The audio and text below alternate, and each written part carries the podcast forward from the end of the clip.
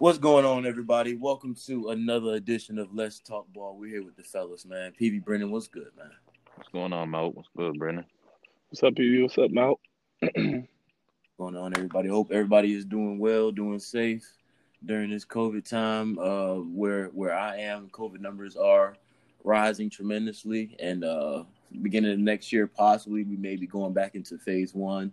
So, shouts out to everybody that are being safe. Wearing your gloves, not gloves, wearing your mask and everything, social distancing, doing your part. So shouts out to everybody doing that. Black Lives Matter, you know, we always put that in the forefront. Although we haven't heard any new scenarios, you never know what may happen or what may arise. So we always put that in the forefront. Stay positive and spread positivity, you know? So I know the fellas don't really got much going on when I got much to say on that. So with that being said, we can actually get into the NBA really quick. Let's do the NBA. We got the preseason that just started a couple days ago. You know, it's not too exciting. Some of the main players aren't even playing for real, or they just started the last game. They got 4 games. No, 3 games under the belt. Some teams have 1. Some teams have 2. Who stood out to you guys so far in the preseason? Have you guys paid much attention to? A little bit. I'll start. I mean, what everybody's been talking about. I mean, you know, seeing kind of how teams go. But to me, I've really been focused on, you know, the Lakers and you know, THT, Horton-Tucker. He's kind of stood out among pretty much everybody. He kind of came on like a gangbuster. We were talking about it. You guys watched that game last week. I had missed it because I didn't really pay attention to it. But, I mean, for him to come out and, you know, be able to play the way he's played, and just like the new Lakers edition as far as from, you know, Marc Gasol, seeing what he can do. I kind of forgot kind of what he kind of had. But to me, you know, I kind of compare him to an older Jokic. I didn't realize how good of a passer he was out the top of the key, and watching that game against the because I went back, I watched it, I was like, wow, he was throwing dimes. Schroeder coming in. Those guys, they're kind of not missing a beat. So for the Lakers, it's been very interesting to see how deep they're going to be, because I remember when we talked, we didn't know exactly how deep they would be. But they look like they're not going to really miss a beat. And it's going to be important because LeBron and AD, I mean, outside, I think they're going to play Tuesday and then Christmas Day, but I think they're going to pretty much miss, you know, the majority of the start of the season. So that was important. I watched Lamelo. Lamelo's passing the piss out of the basketball. He struggled his first game. He didn't score any, but now I think he's starting to kind of understand it. His shooting percentages went up. He shot 40% from the field the last game. So he's another one we talked about as well, Obi Toppin, kind of seeing him. So those are kind of a couple guys that I looked at. I watched the Wizards a little bit to see kind of how they would be, but Bradley Beal and them are playing tonight. So I'm interested to see. The Wizards should make a run in the East. And then I watched a little bit of the Nets game. KD looked smooth. He looked like he was kind of back to his old self. So those are kind of the guys that stood out to me so far in the preseason. Yeah, I'm going to piggyback off you, Brendan. I like THT a lot. I'm high on him now. I watched that game in depth, and I really picked down the game in detail. He can score at will, all 3 levels, mid-range, taking it to the basket, and the 3-ball. And then he's a tenacious defender as well, and I didn't know that about him. I didn't know he had that in him. And at 19 years old, he's further than a lot of the guys on that roster. I said that by the end of the year, between him and Dennis Schroeder, those are the best guys that the Lakers are going to have. I think he's going to be a better option than Wesley Matthews in certain situations against certain teams. I think he's going to be a better option than Alex Caruso in certain situations and against certain teams. So if you need a scorer coming off of the bench, I think he can fill that role. He was killing Paul George and Kawhi Leonard, and that's, you know, that was the Clippers starting unit, and the Lakers are playing with their bench. So I was very impressed with that that outing that he had last week. And then, like you said, LaMelo's been playing pretty good. I think he's going to fit well with them. I think he's going to end up taking that starting point guard position from Terry Rozier eventually. They got him coming off the bench right now, but I think eventually he'll creep his way into the starting lineup. And then I've been real impressed. Not even impressed because I expected it. Spicy Curry, 29 points in 3/4. Sunday night, 29 points in 3/4 last night. It's looking Spicy real. It's Curry. Looking real easy. It's looking real easy for him. Very easy. And he's gonna be able to have a green light to shoot whatever he wants now. He don't gotta pass it to Clay. He don't have to pass it to KD. He's gonna put up 15 3-point attempts in one game, and they're not gonna have a problem. 7 or 8 of them, night in and night out. So I'm very excited to see him back. It sucks that Clay got hurt because I did think they would make it to the Western Conference Finals and face off against the Lakers. But now I see them competing for a 7th to 8th seed at best. Yeah. Y'all basically took all the words that I had to say. I'm really excited to see what Houston's talking about with John Wall and Boogie, because they came out. I mean, it was the first game of preseason, but they came out the gate looking like they were ready to go. John Wall looked good in his first couple drives. I didn't see any other the highlights from the other games. I just know Eric Gordon's playing well so far. PJ Tucker's back on the court with him. He's doing healthy.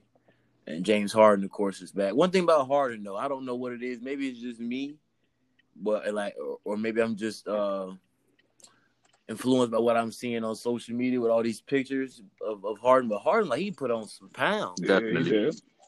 Yeah. And I'm not talking muscle. I'm talking his stomach. Harden always had somewhat of a gut. But it's guys, it's like Paul Pierce. You know, he's in there. They're in shape, but they could be in more shape. Mm-hmm. You know, so I don't know what Harden's off season was like. I mean we know what it was like. We see that he was over there in Vegas with little baby giving him a bag of honey buns instead of in the training room and not training but training camp with the team. You know, and then he gets in the press conference and he said he was training with his personal trainer and everything. So it's interesting to see what he's gonna do and what Houston does. I feel like they're gonna trade him. But I feel like James Harden, no matter what he does, he's still gonna give you because he came in the first game, he came off, he was still hitting. So I mean, he said he was training in Vegas. You know, I believe him. I'm just interested to see what they're gonna do because I think Houston has to trade him at this point. It just depends on where they want to go. Bro, I don't think they traded him. I don't know. I just feel they kind of have to. But at first, remember when we talked last week, I said the same thing. They're not going to trade him. But as each day goes by, I feel like they're going to trade him. I don't know, though. I feel like it's because they're going to keep getting brought up. You know, they're even asking John Wall questions about James Harden. So until they trade him, it's not going to. I low-key like the way their roster is assembled right now. I think he can play with John Wall better than he paired with playing with. I think so too.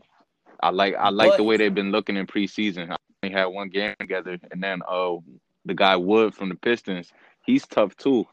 Yeah, Christian Wood, yeah, he's an athletic big, and he could stretch the floor, and that's exactly what they needed. They've been missing a big that can do that. They never had that component. And then Boogie can stretch the floor too. So I think they're better assembled right now. PJ Tucker don't got to play the 5.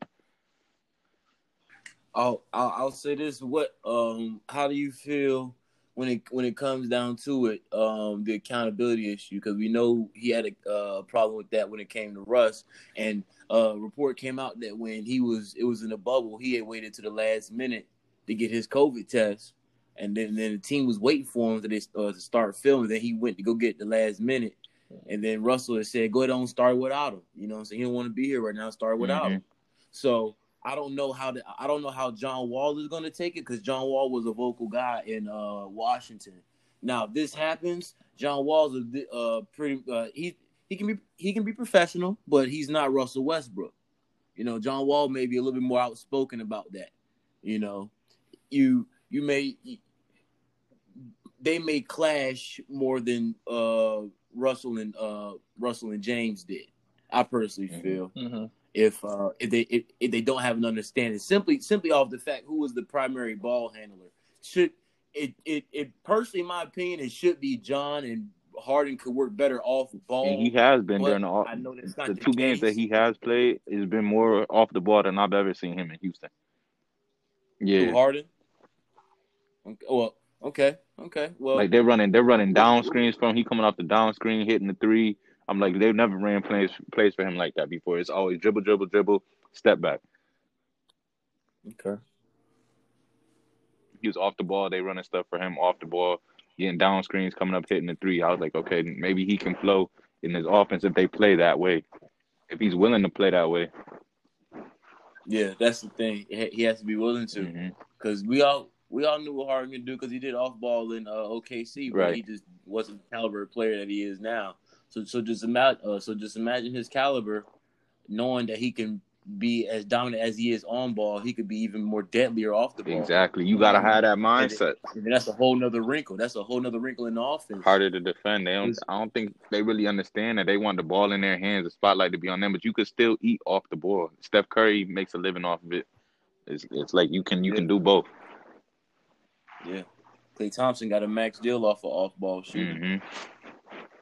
Duncan Robinson will sooner or later get a deal for off-ball shooting. Mm-hmm. Bogdanovich and the Hawks got a deal for off-ball shooting, and none of those players are as good as James Harden. Right. So it's like, come on, like you just have to think. But again, it comes with the ego of a basketball player, of a professional, guys of that caliber.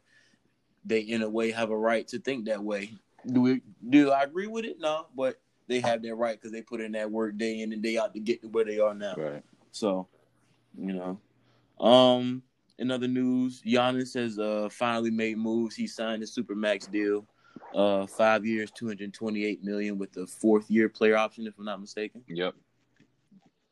We already talked about the Bucks being a contender or anything.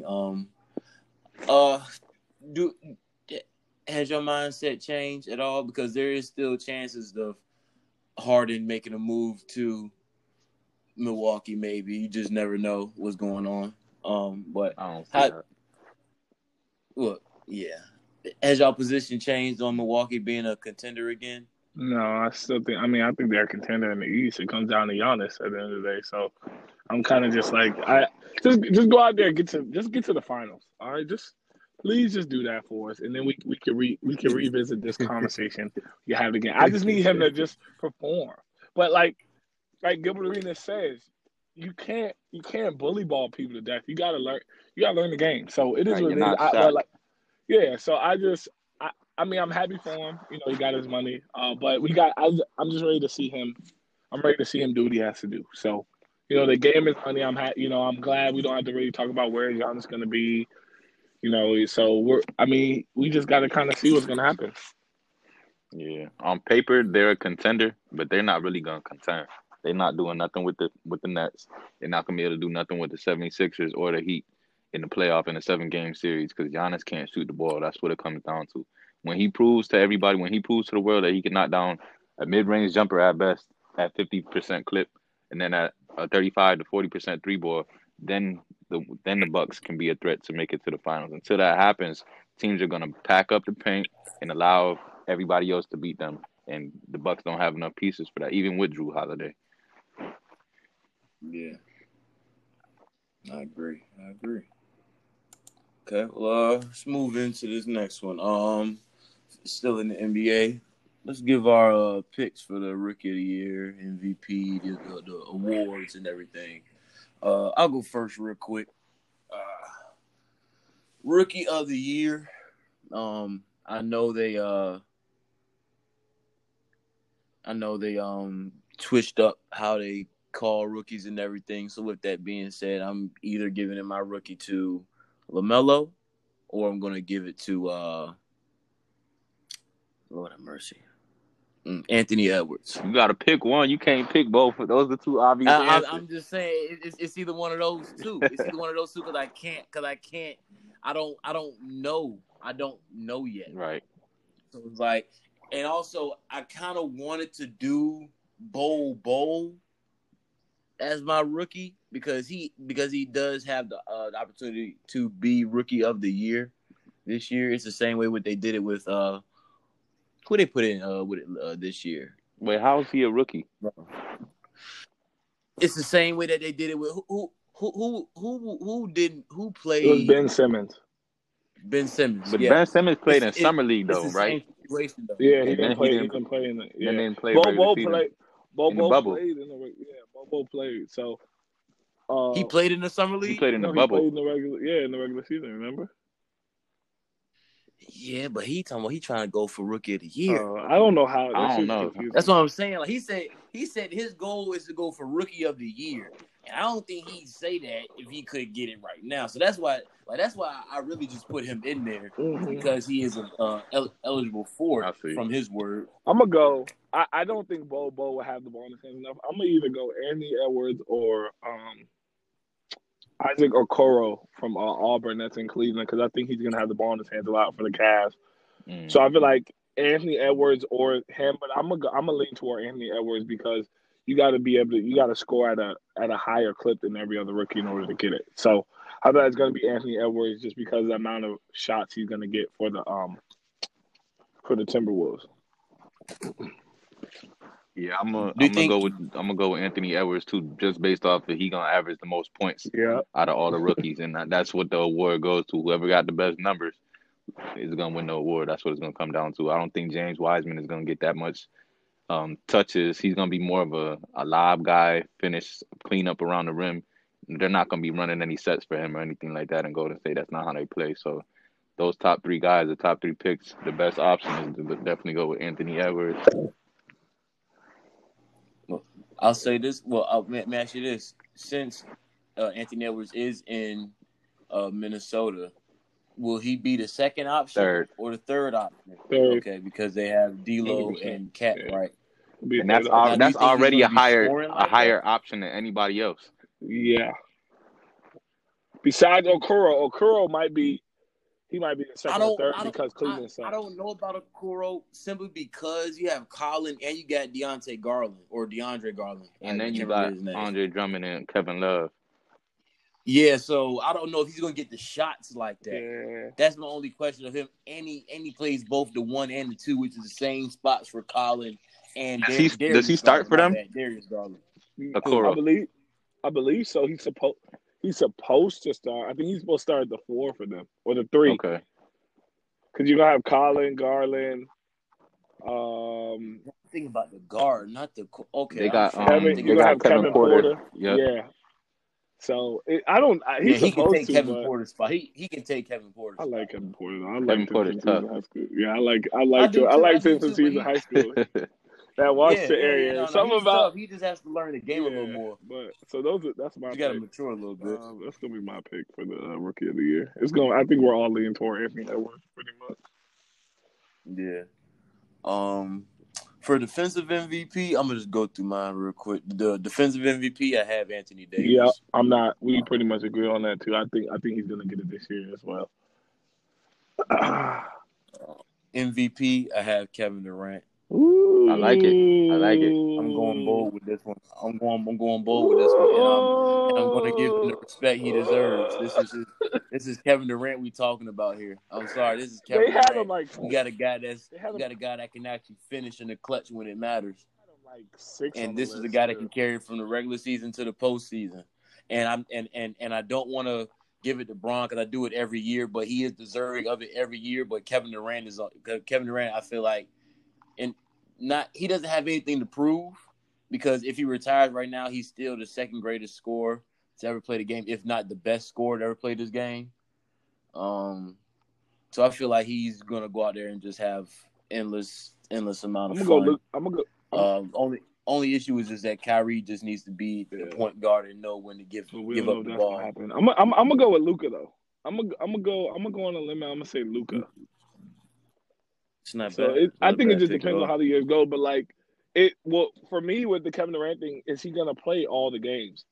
That's why I can't give to LeBron either because I don't think LeBron's gonna play. You know, I don't think he's gonna put his body out there like that again because everything. He ain't gonna probably play the whole first month. So, it just depends. But I'm gonna go out there. I'm gonna say Luka. The KD one's not bad. I just feel like he has something to prove. So you know what? I'll put Steph Curry as my Steph Curry's a sleeper. That's tough. That's tough, though. Steph Curry's my sleeper, so. That's crazy. This nigga Brendan got the same exact picks for me. I said I wanted Luca, too, strictly because of the fact that I think he has the capability of averaging a triple-double if that's what he sets his mind out to do. It's going to be tough, but from a system point aspect, I think he can average a double-double this year, kind of similar to what LeBron did for the Lakers last year. It's going to be the rebounds that's going to be tough for him to get that triple-double. Playing with all those bigs they got in Dallas. But then Steph Curry's my dark horse too, just simply because of the fact what I had said earlier on the show. He has the ultimate green light, probably a bigger green light than he's had in his whole career because he's not playing with anybody that's another dynamic shooter like Kevin Durant or Klay Thompson. He's playing with Andrew Wiggins and Kelly Oubre, two slashers.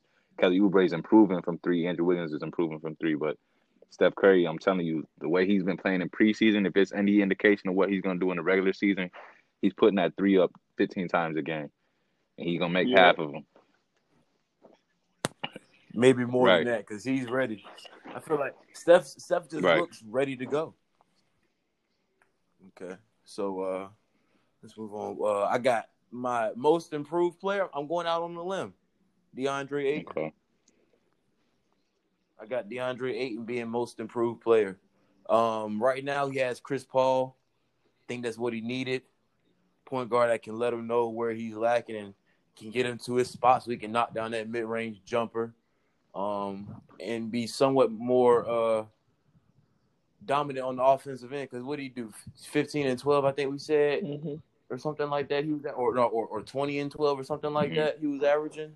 So with him getting Chris Paul there, I mean, yeah, some of his touches may lead, but he'll have more quality touches with Chris Paul being there. Besides just Devin Booker trying to facilitate and get his own buckets. I'm gonna go with Porter, Michael Porter Jr.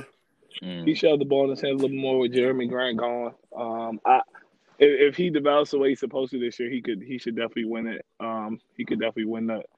He could definitely win the award. So that's kind of my almost winner / dark horse. And that's it. So I'm going to go Michael Porter. And it's a tough one, most improved, because they do this based off of your production from the year before to this upcoming year. But I think, for me, Lonzo Ball can win most improved player, getting a new coach, being in a new system. I think he can average a double-double.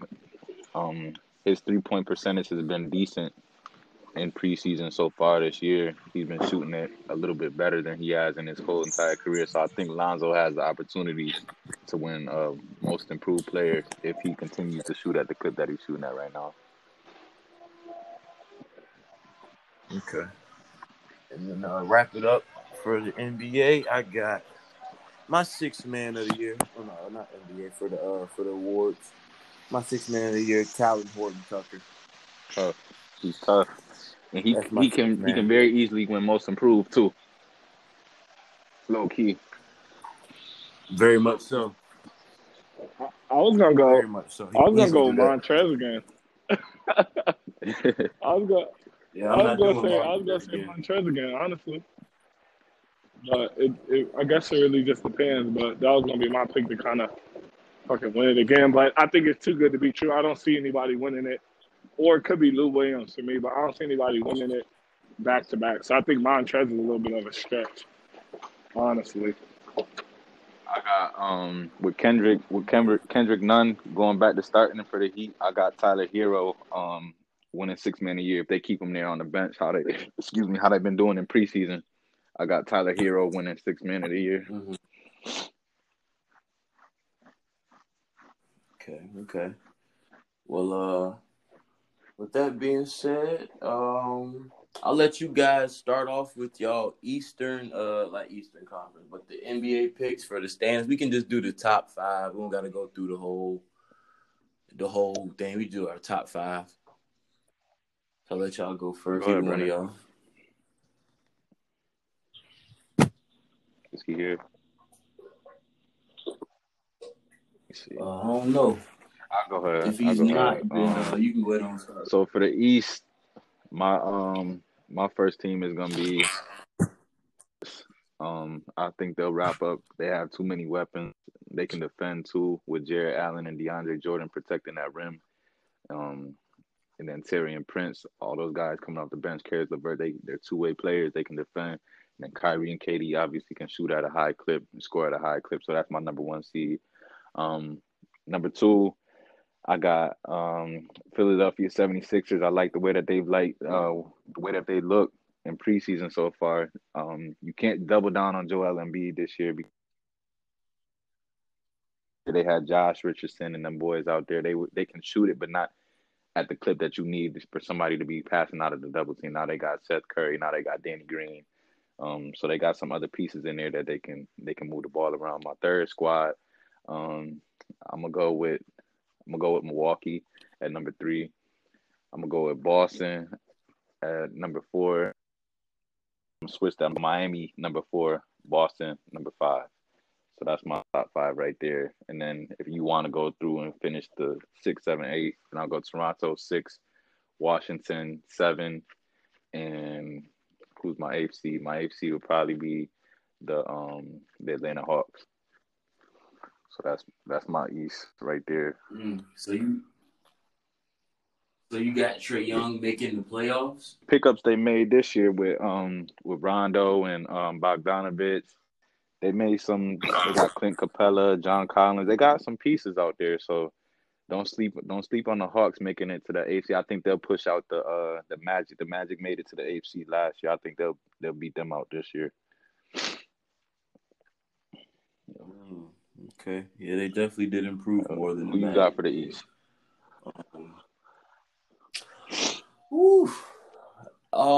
Basically your last three. I can your last three, like your 6, 7, 8. I really have no argument there. The Hawks did improve tremendously in all season, so I'll see them doing it again. I don't know what Orlando can really do, so we'll see where we can we go from there. But one, I have Brooklyn. 2, I actually have the Heat. Going back, I had to give them the respect that they deserved. You know what I'm saying? But it's just KD and Kyrie are in the forefront in Brooklyn, so I have to give them that number one spot just off of those two names. Then I got, like I said, Brooklyn. Mm-hmm. Then I got the Heat. Then I'll give it to Milwaukee. Then I'll give it to the Celtics. And then we'll finish off with the Raptors. Yeah, the Raptors didn't make too much. They lost a lot. Like, they lost Serge Ibaka. They lost Marc Gasol.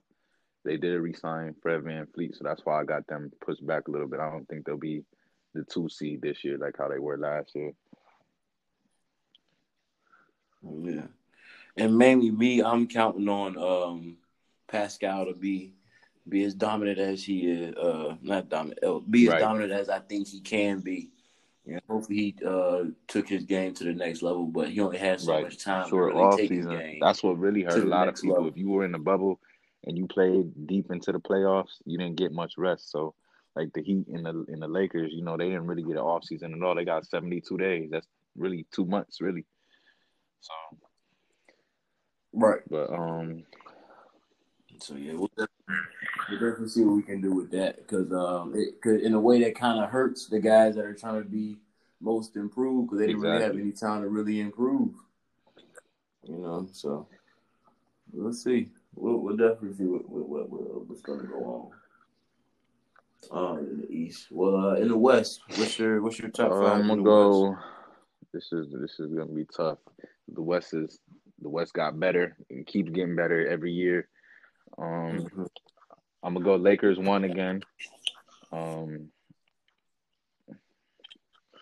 It's tough. Damn, it's tough. I'm gonna go Lakers 1. I'm gonna go Denver 2. I'm gonna go LA Clippers 3.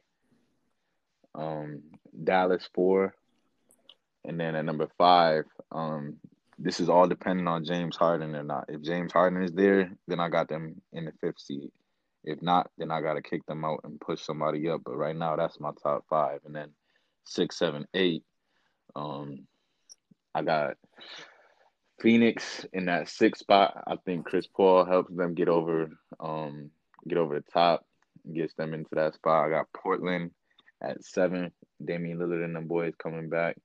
And then in that 8th spot, it's real tough. I think you got to give it to Golden State. I think Steph Curry will get them boys into the playoffs. I think that's my top 8 right there. San Antonio is still going to be a tough out. Oklahoma City is going to drop off, but Memphis is still going to be tough. John Moran and the boys getting better, but I just think the West is so stacked this year. You can't pick these young teams when it's veteran crews. You can't pick outside of the norm in this scenario. Who you got, Mo? Man, the only team I'm switching out would be the 6th, and I'm not putting Phoenix above Portland just yet. I know they have Chris Paul, but I'm not putting them above him just yet. I'll put Portland at 6, Phoenix at 7, and then 8. It would just be whoever will fill in, whoever fights. You know what I'm saying? Whoever fights for it. Sacramento, although they did lose Bogdanovich, right. That's a loss. A big loss that kind of knocks them out.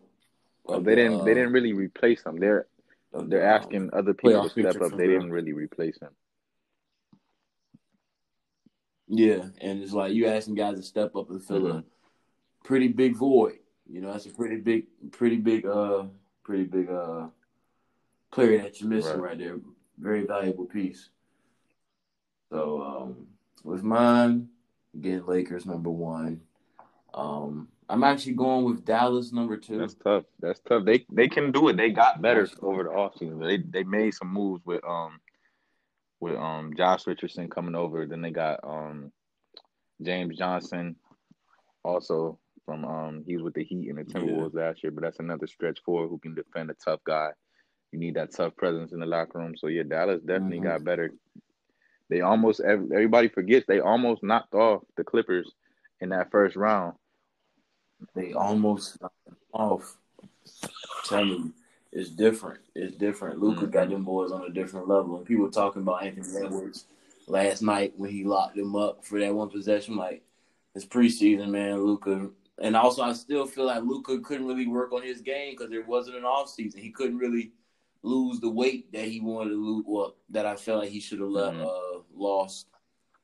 You know, because he's still he's methodical, but he still get a bucket regardless. But if he just had that extra twitch, like I said before in a previous episode, if Luka Doncic gets a twitch, he's a problem. I mean, he's a problem now, but he is absolute. He doesn't have to use his athleticism to be effective. He doesn't have athleticism like how these other guys do. He don't play above the rim. He's not quick. Yeah. None of that. He just knows how to use his body and get to his spot. And just imagine when if he does get the athleticism with his skill set now, it's over for the league. But Dallas, I got them at 2. Denver, I got it 3. The Clippers, I have it 4. And then 5 again, like you said, it all depends on Harden. I'll give it to Houston. I'll definitely give it to Houston. But also, don't sleep on San Antonio trying to fight for that 8th spot. We always talk about Popovich. That was their first year in 21 years. Yeah, so it's like even with a subpar roster, they still did what they had to do, and they did what they could to make it with no real superstar outside of DeRozan. And that was his first year playing with Pop. Shit, man, who knows? Who knows what they can do? So just we can be on the lookout for them in the upcoming season. But with that being said, Brennan's back. Oh yeah, I'm back. We I was just about to say we lost. Somebody, I had to take a call real quick. Right so y'all went in the West, right? Who y'all have as y'all top 5? We ended up doing 1 through 8. Okay. So I had for the West, I had the Lakers 1, I had the Clippers 2, I had the Nuggets 2, the Clippers 3, the Mavs 4, I had Houston 5, the Suns 6, Damian Lillard in Portland 7, and then I had Steph and the Warriors at 8. Ooh, okay. And then I basically had the same, but I switched out Phoenix and Portland.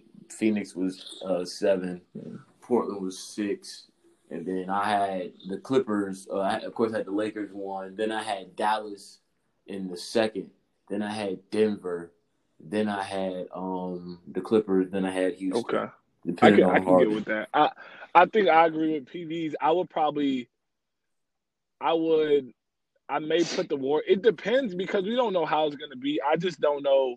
Like, that top 5 I agree with both of y'all. I mean, the Mavericks, just depending on what happens, they could jump. They could be 2 through 4 to 5. And then depending on what the Lakers really do, are the Lakers going to try to win the number 1 seed, or are they just going to be like, okay, we're fine with the number 3 seed because it's not – with no fans in the stands, it's not going to really – you know, home court – the only thing that may bother them is flying, but – I feel like the home court advantage, or besides playing in Denver, that's the only really home court advantage because of altitude. So with the number 1 seed, it depends on do the Lakers really want it, how important to it is them, because they, you know, they already proved they don't have nothing to prove to anybody in the regular season. I think LeBron wanted to come out last year and prove that I still got this dog. We're gonna win the number 1 seed, and then we're gonna win the final. So for me this year, I feel like he's kind of they may be on cruise control, seeing. I think Frank Vogel's trying to figure out. I know.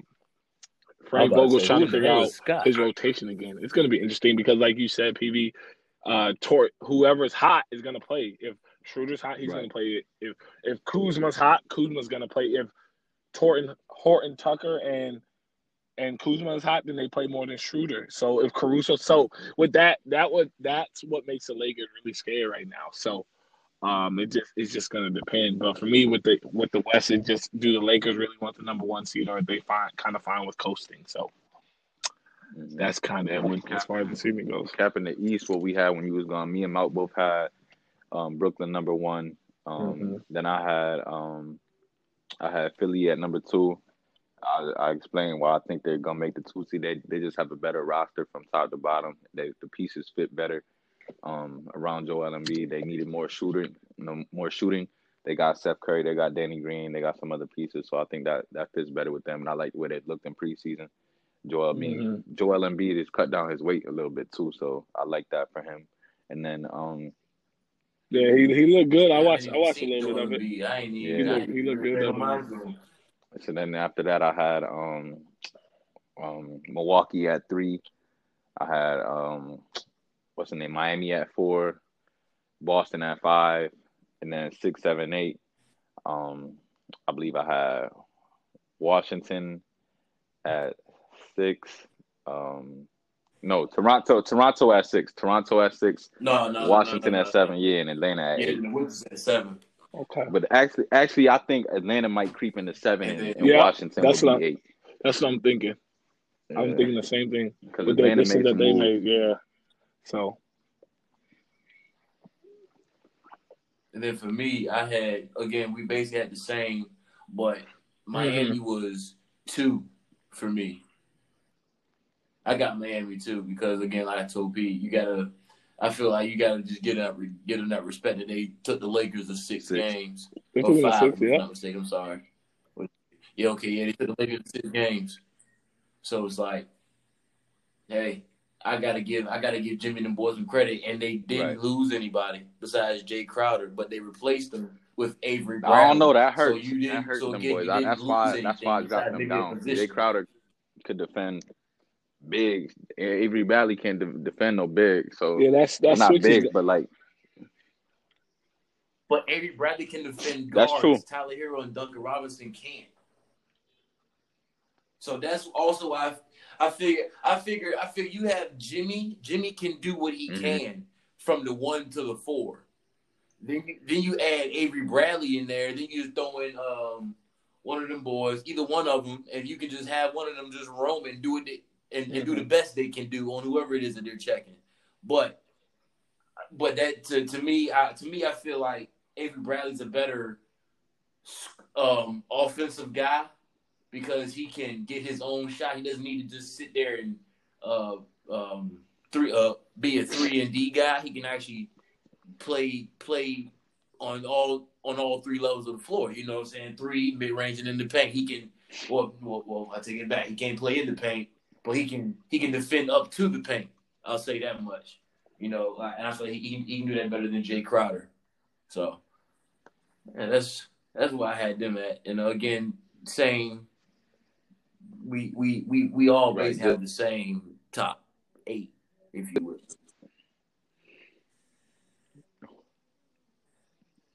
Yeah. So, with that being said, that's all we got for the NBA. So, Brendan. Yes. NCAA. My God, so we're going to talk about a few things. The first one is, Keontae Johnson. Praise up to that kid. He collapsed coming out of a timeout. It's just kind of weird how things can just change. And I had an incident where that kind of happened to me, but I ended up being fine. But it's just kind of a scary situation because he's healthy. I don't think they saw this happening.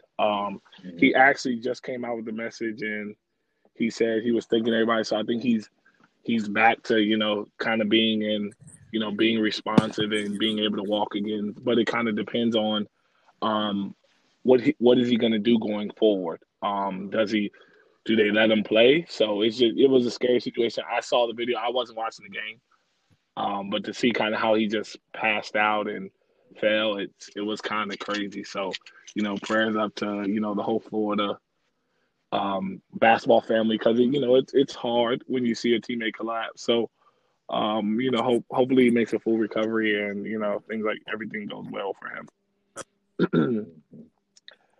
I don't know if you guys want to say anything on that one. Prayers to him and his family. Oh, yeah, I pray that he has a speedy recovery and he can make it back to his daily functions, not even just basketball, but, his daily functions, being able to go to school and being able to walk and everything, because he was in a coma. So I just pray that he has a speedy recovery and his teammates are able to go back out and play on the court, for him. Mm-hmm. That's a fact. He's from the 757 area. So he hit some of the guys home that actually knew him, So he's from Norview. Norview High School in Norfolk, Virginia. So, like I say, it hit some of the some people that were home that knew him. Okay, and, again, like we always say, prayers out to him. So, yeah. This next one is funny, and I didn't read it until you said something. But the entire University of Houston basketball, because I thought, I was like, yes. When you said it, I was like, hold on, maybe some, but the entire University of Houston basketball team has tested positive for COVID. At one point, Kevin Sampson said, he said that 6 players have been cleared to practice. They hope to have 8 for the game against Alcorn State on Sunday. I don't know what's going on at the University of Houston. I know Texas has been open, but that's pretty alarming that the whole team has gotten it, and there's been other teams that haven't had a case yet. I don't know what Kelvin Sampson is doing. They've got to be kind of just they got to be partying, because there's no, if you're just going home and you're doing what you have to do and come back to practice, it's harder for you to catch it, I feel like. But I don't know what's going on down in Houston. But that's pretty crazy how the whole team has got it at some point for them. So I would be irate if I was Kelvin Sampson. So I don't know what's going on down there. Yeah, big time. That's it. Makes you kind of want to, like, it kind of makes you want to just, excuse me, like, make you just want to, like, shut down everything for a long period of time, not just, for, like, maybe a couple weeks. Because it's like, you gotta take into consideration who knows. Like, since all 15 of those players have COVID, who on the coaching staff or who on the training staff may be around people that may have it. So that's like you said, that's very alarming that everybody. That's like, all the players, I don't know about shutting down for a long time. I feel like they need. Well, when I say long time, I don't mean months on end. Yeah, but I just feel like in Texas they kind of really don't care. I Because if that's, you know, and you look at University of Texas, Shaka Smart hasn't had to cancel anything yet. So it comes down to being the players not being disciplined and doing what you need to do. Do you really want to play basketball? Because if you do, then you would take care of what you – like you wouldn't be out here, you know, because like we all know the state of Texas is kind of – they're kind of willy-nilly with, you know, not wearing masks and things like that. So I just feel like that's coming from a from like the top down. I don't think Kelvin Sampson was taking it as seriously in monitoring, which it's hard to, but you know, you got to kind of do what you need to do with that. So it just depends. It's just, I feel like it's a lack of, they're not taking it as serious. So that's kind of it with that one. The next one is Kansas and Texas Tech. You know, we talked about this one because, you know, I'm a Kansas fan. Kansas ended up pulling it out at the end. They had it out of bounds set underneath to win it. Bill Self, they scored on a previous out of bounds set, then they had it again. It was just, it's a testament of his coaching style. You know, as PV and Malcolm know, when you know he's a Hall of Fame coach for a reason. They weren't panic. It wasn't a sense of, you know, panic and not knowing what to do. Everybody was set. Even when it looked like they didn't know what they were doing, they were in the right set. They got it through. The Big 12, they have 5 teams in the top 15. So it's going to be – that conference is going to be good. Be good going down the stretch. You know, I watch Oklahoma State too as well. Kate, they look good. Cade Cunningham, Kate. Hey, Malcolm, dude is just smooth at this point and fluid. And he had, like, low-key Oklahoma State, if they didn't have the sanctions, they would be a tough out. They look pretty good, like, all around him. Like, they have guys in the right spots, guys that can shoot. And I think he's plugged in perfectly to this team. I just wish that they didn't have, you know, the NCAA violations. But that's what you kind of have to do to get a number one recruit. No one got to your school. So that was another game for me that stood out for me. I don't know. PV, you watched that game, right? Yeah, I watched it from start to finish. It was a great game. I was real impressed with Mac McClung. Mm-hmm, yes. The way that he played. He's more than just a dunker. For those of you that are listening that have only seen his highlights from high school, he's more than just a dunker. He has a jump shot. He can shoot the ball. And I think it's just a better fit for him at Texas Tech, the way that they flow and playing that offense. And that he has better pieces around him. And then Kansas, they don't have their traditional go-to scorer, that big-name guy, how they usually do. But they're like Brendan said, they're well coached. And when you well coach, you take on the identity of your head coach. So Kansas is gonna be fine. It's gonna come down to, you know, Baylor, Kansas, Texas Tech. They might all share the Big 12 in the regular season. Yeah, again. Texas too. So right, Texas is playing good as well. But that was a good game last night. I feel like that out of bounds play, poor communication defensively. You got to know the situation. You got to know when to switch. You got to talk. You can't play defense without talking. Mm-hmm. KYP. That's a scouting thing right there too. That comes down. That comes down to scouting, and like PB said, knowing you should kind of know what they're gonna do. You know, a lot. Right. There's not too many out of bounds plays that you can run. I mean, as a coach, you understand. You got your simple box set. You know, there's gonna be a screen away, and the guy's coming back. So, guys' heads weren't in it. They weren't as focused. Yeah, as a player, you got to – like, I'm a coach. As a coach, you got to know – well, not even as a coach. As a basketball player, you got to clog that lane on the out-of-bounds play. You don't want the ball going into the middle. That's the easiest place to score. So what Texas Tech should have did, they should have clogged that paint and had that ball get spread out to the perimeter and make it a tougher basket for Kansas. But like I said, it was just miscommunication. But props to Kansas. They did what they had to do. Tough win on the road. First Big 12 game of the season, so I was impressed by both teams. Definitely. We'll talk about upcoming schedule. Some good games tomorrow. Gonzaga's playing Iowa tomorrow. That should be a good one. Yes, sir. At 12:00, I gotta watch that one. Well, I don't know. He's gonna have a field day. Gonzaga's good. But they got too big. They don't got nobody like what I'm telling you. They're gonna have to run. I feel like the only way you stop is running zone. But Iowa shoots the ball so well, so that one's gonna. I mean, shoot, that one's gonna be a good game. You got that one. You got Louisville, Wisconsin. They play tomorrow. Wisconsin lost to Marquette. Marquette has They had two top 10 wins last week. They're playing well. UNC and Kentucky. Nobody thought that these two teams would be as bad as they are right now. I don't know what's going on. Too young. I'm trying to figure it out. I just players. To me, for I can say this because I'm a Carolina fan. The players just don't match the coaching style. It's to the point now. It's like maybe I don't want to see Roy go, but do we need a coaching change? Do we need to really just go back and just not be as good for some years and find some guys that need to be 4-year guys? That's what Villanova's striving with. Hell, Texas have plenty of not plenty, but like they got a couple 4-year guys on the team. Matt Coleman, you know, he's a guy that stayed there 4 years. So maybe teams got to go back to the old school way. Maybe one and done isn't working now because you got so many of them leaving. And it's getting kind of watered down, and now all you have are guys that have been there for the past 3-4 years. But this year with COVID hurts a lot of teams too, especially the young teams, because you don't get to take those trips overseas and go play against professional overseas teams, stuff like that. You know, them trips that they usually take playing in the off season before you even step on campus. So not having that cohesiveness and that chemistry for the young teams, that really hurts you, and that's why you're seeing Gonzaga. Iowa, all these teams be so successful because they're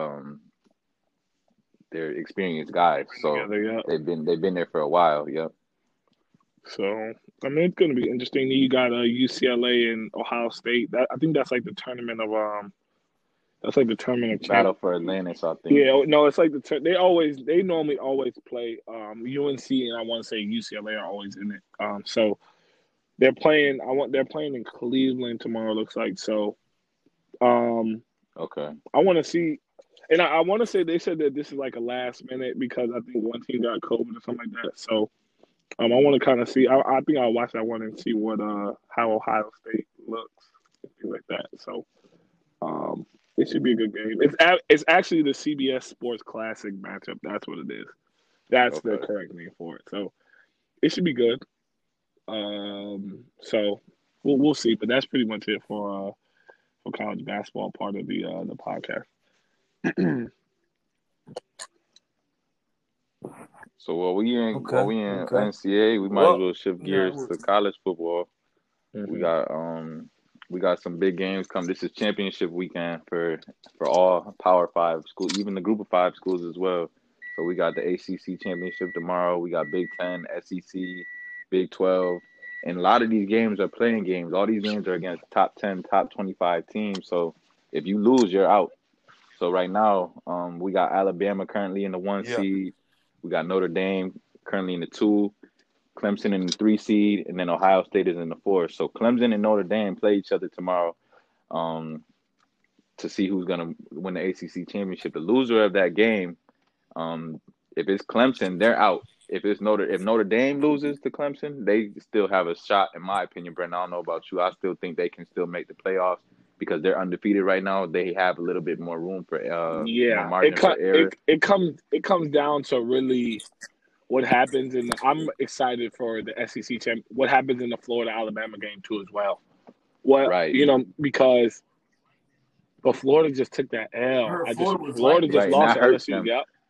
So, but they only dropped one spot though. That's the thing. I was surprised the committee only dropped them to 7. So they're only one spot. If they beat Alabama, that's the best win of the season. Like Alabama's been number 1 the entire season. So they beat the number 1 team. And then Alabama, I don't know if they dropped them out the top 4 either. That's the other problem. No, you can't. Not after being number 1 the entire year. So it's gonna be some chaos if that does happen. If Florida does beat Alabama and then Notre Dame loses to Clemson, it's going to be some shakeup because it's only 4 spots, and that's why people are calling for an 18 playoff or a 16-team playoff. So 16 would be good. I agree. I think 16 would be good. I think we're getting to that point. Some first-round buys. Well, no, you wouldn't if you have 16. Everybody got. Well, yeah, true. Yeah, yeah, and I don't think nobody really needs a first round. But I feel like you got the top 16. You take them in, and you let them play, dog. Do it like basketball. Yeah, it. Like 1 versus 16. Yep. And start at the beginning of December. And if you're not good enough to make the top 16, you really can't complain to me. Like, you just gotta suck it up, and it is what it is. So. Because it's these other undefeated teams out here. Cincinnati's undefeated. Yeah. Coastal Carolina's undefeated. Yeah. And they're not going to get a shot. Yeah, and they're all in the top 16. So if you're good enough to be in the top 16, then they should start at the beginning of December, and then it goes through January like that. And it should end where the national championship would normally end at. So, right. I feel like the people want it. I feel like they have got to get to the point where it's going to get to the point where they're going to have to do that because, like you said, Coastal Carolina feels left out. Cincinnati got dropped down another spot just because of who they play, and you never know what's going to happen. You never know if Cincinnati could be the higher seed or whoever they will play. So it's going to be interesting on that part. Definitely, we can move on from that.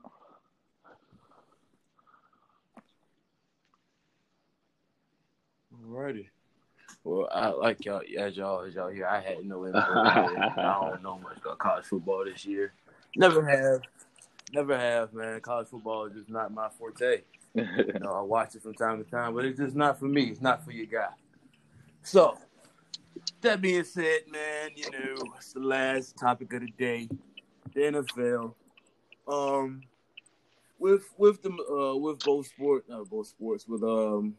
With NBA. And NFL and then college. There's not too much noise going on besides another team getting COVID. We got some new games about to happen, but when it comes to now it's getting close to March Madness is going to start for basketball. Then that's going to get rolling, and then the NBA is going to start back up. Then we'll have more to talk about with that. So right now it's just kind of a dry area. We don't really have much, but it's just we got some. We got interesting things that pop up from on a day-to-day basis, you know. So that's what keeps us going and everything. So that being said, like I said, we in the last topic of the day, the NFL, and this topic is mainly just based on the playoff picture, some of the top teams and who they got to play coming up, and yeah. Let's dive right into it. Let's start in AFC. So right now, the top 7 teams, or the teams that are going to be in the playoffs, if the playoffs were to happen tomorrow, the Kansas City Chiefs, Pittsburgh Steelers, Buffalo Bills, Tennessee Titans, Cleveland Browns, as a shocker, the Colts and the Miami Dolphins, as another shocker, knocking out the New England Patriots. Wow. Excuse me. The Las Vegas Raiders. That's crazy. And the Baltimore Ravens. What, bro? Crazy. I'm just clearing my throat. Bro. Okay. That's all it was, bro. Nothing crazy. You know, I ain't saying nothing, bro. But it's but yeah. To me, first off, I'm gonna just say the shocker to me, I didn't know that they were. I didn't know that they had this many wins. Miami Dolphins. Well, I didn't know that they were 8-5. They are, but it comes down to Brian Flores building a culture down there, and they actually gave him time to, you know, take his time and really build it. So it's surprising, but I'm not as surprised. I mean, the AFC outside of the top 3 teams, top 4, it's been kind of a shuffle. I mean, but my shocker is the Cleveland Browns. For them to be as good as they are, we wouldn't have saw it. I mean, Baker Mayfield. I watched that Ravens game and I was shocked. The old Cleveland Browns would never been in the ball game with the Ravens. They went down 14 and fought back, and they were right there at the end. So they're one team that's going to be a tough out, tougher than we think. The Steelers don't look very good right now. I don't know what's going on. They can't run the football. The Bills kind of manhandled them. They're playing a tougher schedule too. Yeah, that's a good point too. The Bills they're surprising how good they look and how good Josh Allen looks. Even with the Stephon Diggs move, I didn't necessarily know how good that they would be. How dominant, they've been. I wouldn't call them dominant, but they've been, they've been playing consistent football, and that's not what you get from the Bills. So Right. Those have kind of been my shockers in the AFC. Yeah, I agree. The biggest shocker for me was, I said this a couple episodes ago, was the Cleveland Browns. But with that loss, it opens up I'm speaking about Steelers, the Pittsburgh Steelers. That opens up the whole division for Cleveland as well as Baltimore. They're right there. Yeah. The Steelers, if they continue to lose, their schedule isn't getting any tougher. Easier, excuse me. So it opens up the door for Baltimore and Cleveland to win that division and have, that divisional home playoff game instead of playing on the road. So I think, like you said, Brendan, Baker Mayfield's play has been better than anybody could have anticipated. And this is all without Odell Beckham. The receiving core could be that much better. But maybe, this is a blessing in disguise. He can move the ball around and not have to focus in on, just Jarvis Landry and Odell. He can spread the wealth. But those are my two surprises. And I expected this out of Buffalo. With New England not having the pieces around Cam Newton, I knew they were going to win the division. Yeah. So those are my teams right there. I'm with you, Brendan.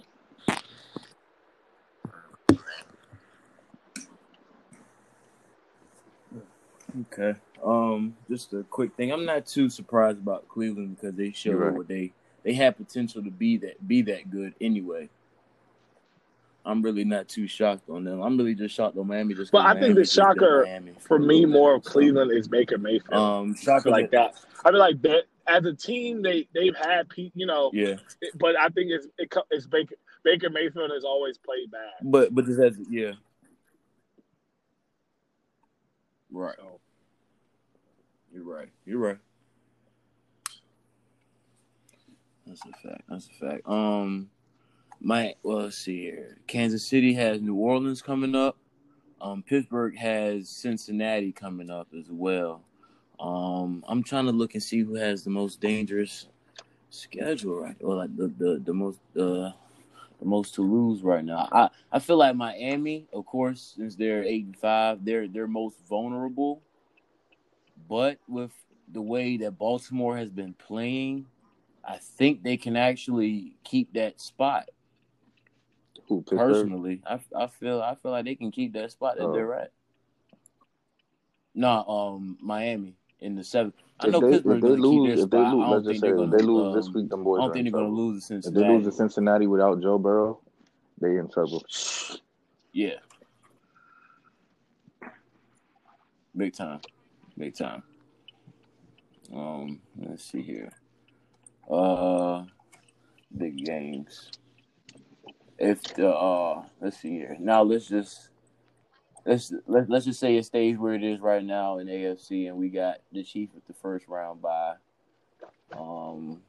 Basically, if we got right here, I actually got the Chiefs and the Packers. They weren't my pick at first, with of course my pick being the Bucks, but I like the Packers going against the Chiefs if the playoffs were to end right here. But let's dive into the NFC real quick and see what they got going on. NFC with Green Bay is leading. They're at the top. They clinched their division at 10-3. Their next game is against Carolina. So regardless of what happens with them, they are they're getting that first round bye as of right now. And I don't think anybody's going to take that besides New Orleans, but they just have to. Both of these teams have to win, but New Orleans is in a tougher situation because they have Kansas City coming up this game, and this is a must-win. And with Drew Brees named the starter for this game, it's going to be tough. I hope. I should say hope because I don't care about either one of these teams, but for the Saints' sake, I hope that they beef up that offensive line, and the offensive line is on their P's and Q's. And trying to keep Drew Brees as safe as they possibly can. I personally don't think it was a smart move to name him the starter, but they want to get that first round bye because I don't think they can last in the elements if they had to go anywhere else besides somewhere that's in a dome. Point. So I believe that they're really trying to fight to get that that first round bye. So again, Green Bay has something to lose, which is that first round bye, but they definitely have to. But again, I feel like New Orleans is in a tougher situation, being who they got to play. And then we got Washington. They are in the fourth seed. That motherfucker's hot. At 6 and 7. And this right here, like there's, yeah. And this list here with Green Bay being 1, New Orleans 2, the Rams 3, Washington 4, Seattle 5, Tampa Bay 6, and Arizona 7. At this point, this is the playoffs. So Washington has they're the fourth seed. Goddamn, that's horrible. What the fuck? I can't believe it. You know what's funny? I can't believe it. Washington's hot. But what happened was they drafted right, and now they're hitting on those draft picks. Their front four is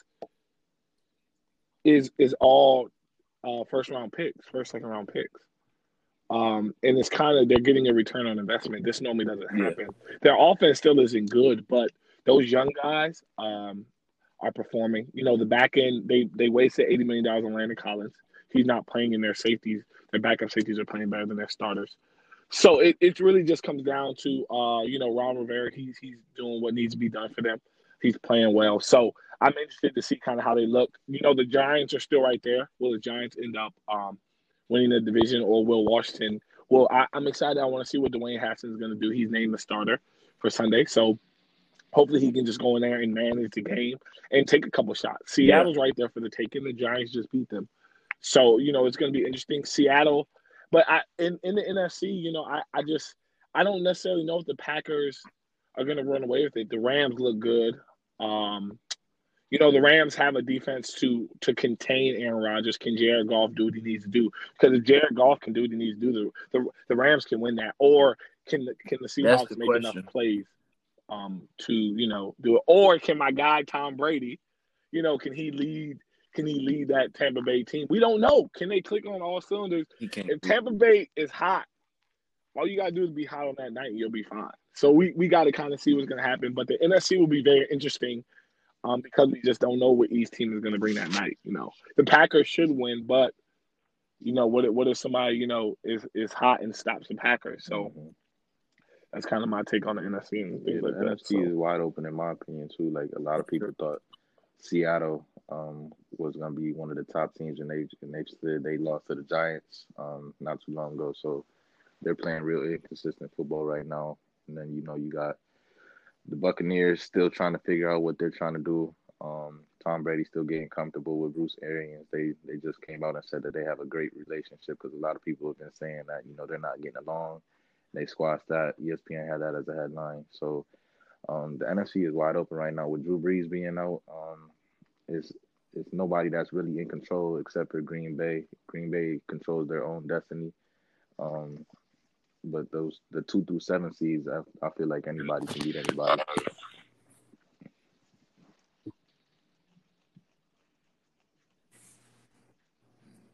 That's true. And then while we're on this subject, the Saints, they're playing the Cardinals at home. So they definitely have a opportunity to make some noise. So they definitely have to. I said the Cardinals. I'm tripping. I'm looking at the playoff picture. What the hell? Yeah, with them being playing Kansas City, they definitely have to be on their P's and Q's though. And I don't know if you know, but I said Drew Brees is playing this week. He's back. He's not. Yeah, he's not fully. He can't be fully. And like I said, I personally don't think he should be back right now. At all. With having 10 plus fractured ribs with the punctured lung, and you miss 3 weeks, that's it? Yeah, nah. It's the right move, because you want to, in terms of you want to get where you need to be, and like your best case scenario is to have Drew Brees there, but for later on down the line, let's say he's not as healthy as you may think. Maybe he needed that extra week to get there, and now you done rushed him back. He gets hurt. Now you're in a deeper hole. So now, do you really want to trust Taysom Hill, or do you put the cards in the hands of Jameis Winston? And then for the simple fact that Jameis didn't really get any time while Drew was gone, it's not smart to put him in the game. Man, if he breaks another rib, done for. Mm-hmm. done for. Simple. He might as well just turn the cleats in right now, retire right now, because you're done. He ain't coming back at the if he is one more. I'm with you, Malcolm. I don't think with him being that at that age, I don't think his body recovers as fast. But hey, if he said he's good to go, it's going to be interesting to see. I like you said, 3 weeks. I don't see how you recover from ribs that fast. So, I mean, we're gonna see what happens. But I don't know. I'm kind of with you on that. As far as that one goes. So, you know, we're all in agreement with that one. So, basically, the NFC East is still open because if you look at the AFC standings, the majority of outside of Denver, I don't know how they still have a chance, and they're not, and they have been eliminated from the playoffs. There's 1, 2, 3, 4, 5. There's 5 teams that have been eliminated in the AFC conference from the playoffs. And the NFC, there's nobody eliminated yet. So like you said, PV, it's still wide open. It's still anybody's to an extent for some teams. It's anybody's division. You know, like anybody can still get in, you know. So, yeah. And for me, that's actually all I got. Fellas, y'all we got pretty much covered, though. Already. Well, yeah, that is – let me see. Well, with that being said, that's all we got for today, everybody. We appreciate you guys listening, tuning in. Our most recent 5 episodes are up right now on Spotify, Apple Podcasts, anywhere that you watch your podcasts or listen to them, I should say. They are up there. And what else we got to sign off normal? Yes, sir. Yes, appreciate the support and listening.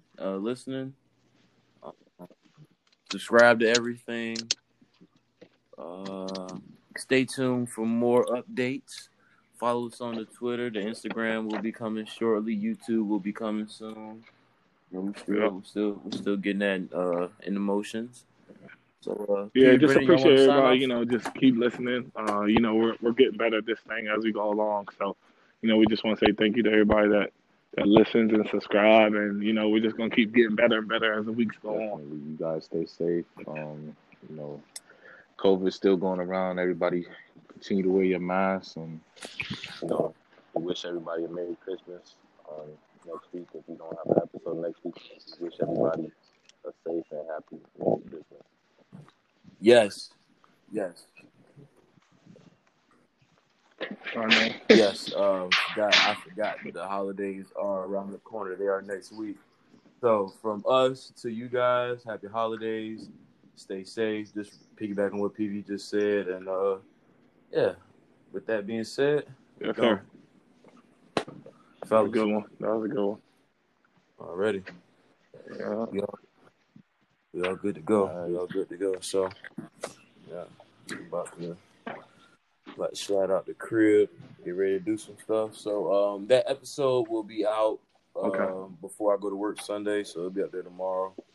I have done it up there and everything. So, yeah, fellas. I'll be talking to y'all throughout the week. All right, man.